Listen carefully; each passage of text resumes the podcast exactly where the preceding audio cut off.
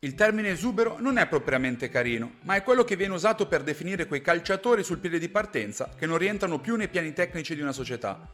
In questo senso, Caldara, Orighi, Ballo Touré e anche Messias rientrano in quell'elenco, ma rischiano di non essere i soli. Il caso di Orighi è veramente bizzarro acquistato con grande convinzione da Paolo Maldini e Massara nella scorsa sessione di calciomercato, sarebbe dovuto essere un'arma unica nell'arsenale di Pioli, sia come vice Giroud che all'occorrenza strumento per altre idee offensive, data la grande utilità mostrata nel Liverpool di Klopp. Dopo qualche problema fisico iniziale, Divock si presenta alla prima da titolare demolendo il Monza insieme a Diaz, prima con un assist allo spagnolo e poi con un bold dal limite. Dopo quella partita gioca titolare per un mese, con continuità, ma le sue prestazioni risultano altalenanti, sfavorito anche dal VAR che gli annulla un assist sacrosanto contro lo Spezia e una rete in fuorigioco, giustissimo, contro la Cremonese. Dopo la sosta nazionali trova una buona prestazione a Lecce e una rete molto bella quanto inutile col Sassuolo, che rappresenta il suo ultimo squillo in rosso-nero. Dopo questo si ricorda solo un palo colpito nel finale a Londra contro il Tottenham e tante, tante, tante partite con uno o due giocate buone alla volta dentro a moltissimi minuti di smarrimento. Pioli, quasi a fine stagione, ammette di aver parlato tardi col ragazzo e di aver capito solo dopo che fosse più un esterno, un vice Leao.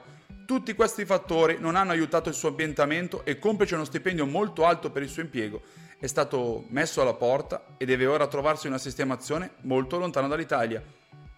L'operazione per la società potrebbe essere impostata in maniera simile a quella di Rebic se non dovessero esserci offerte soddisfacenti a causa dell'alto stipendio.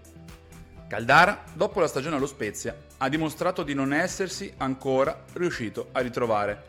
Arrivato dallo scambio con Bonucci, prometteva molto bene, ma tra lunghi stop ed esperienze poco felici non si è mai più manifestato a quei livelli. Ballo Touré e Messias sono invece argomenti che meritano di essere trattati insieme in quanto parliamo di situazioni simili.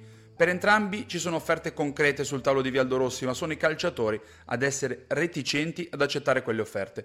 Per carità, è legittimo, parliamo della loro carriera e ognuno fa quello che vuole della propria.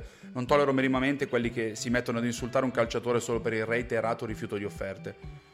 Si può avere un'alta considerazione di sé e sperare nella chiamata di una squadra di un certo tipo fino alla fine del calciomercato, ci sta.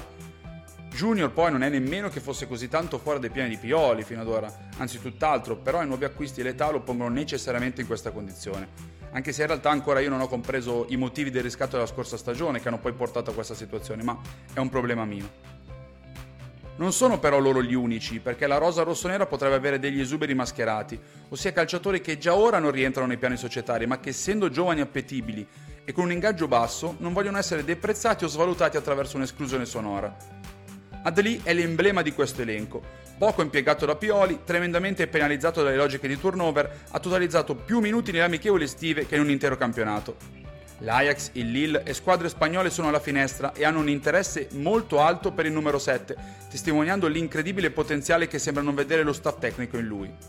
Gli altri due elementi di valutazione sono Souchard Ketelare e Salemaker. Per Alexi c'è in atto una valutazione e un tentativo di collocarlo nel ruolo che potrebbe essere adatto per il suo percorso, quindi c'è un fattore duplice di valutazione. Cederlo per 15-20 milioni e monetizzare oppure tenerlo ed adattarlo in una nuova zona di campo, più congeniale alle sue caratteristiche. Il numero 90 invece rappresenta il grosso punto di domanda. Ha approcciato al meglio la preparazione, si parla un gran bene del suo atteggiamento e allenamento, ma il cambio di modulo e l'addio di Maldini lo mettono sotto una luce strana.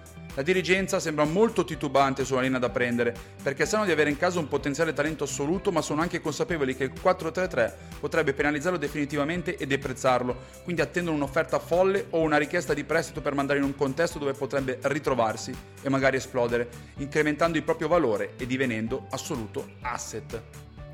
L'alternativa è quella di tenerlo come sarebbe giusto e farci lavorare Pioli in prospettiva di un nuovo ruolo oppure di dinamiche differenti in campo di cui potrebbe beneficiare. Di sicuro però il traffico lì davanti non sembra certo essere il meglio per lui.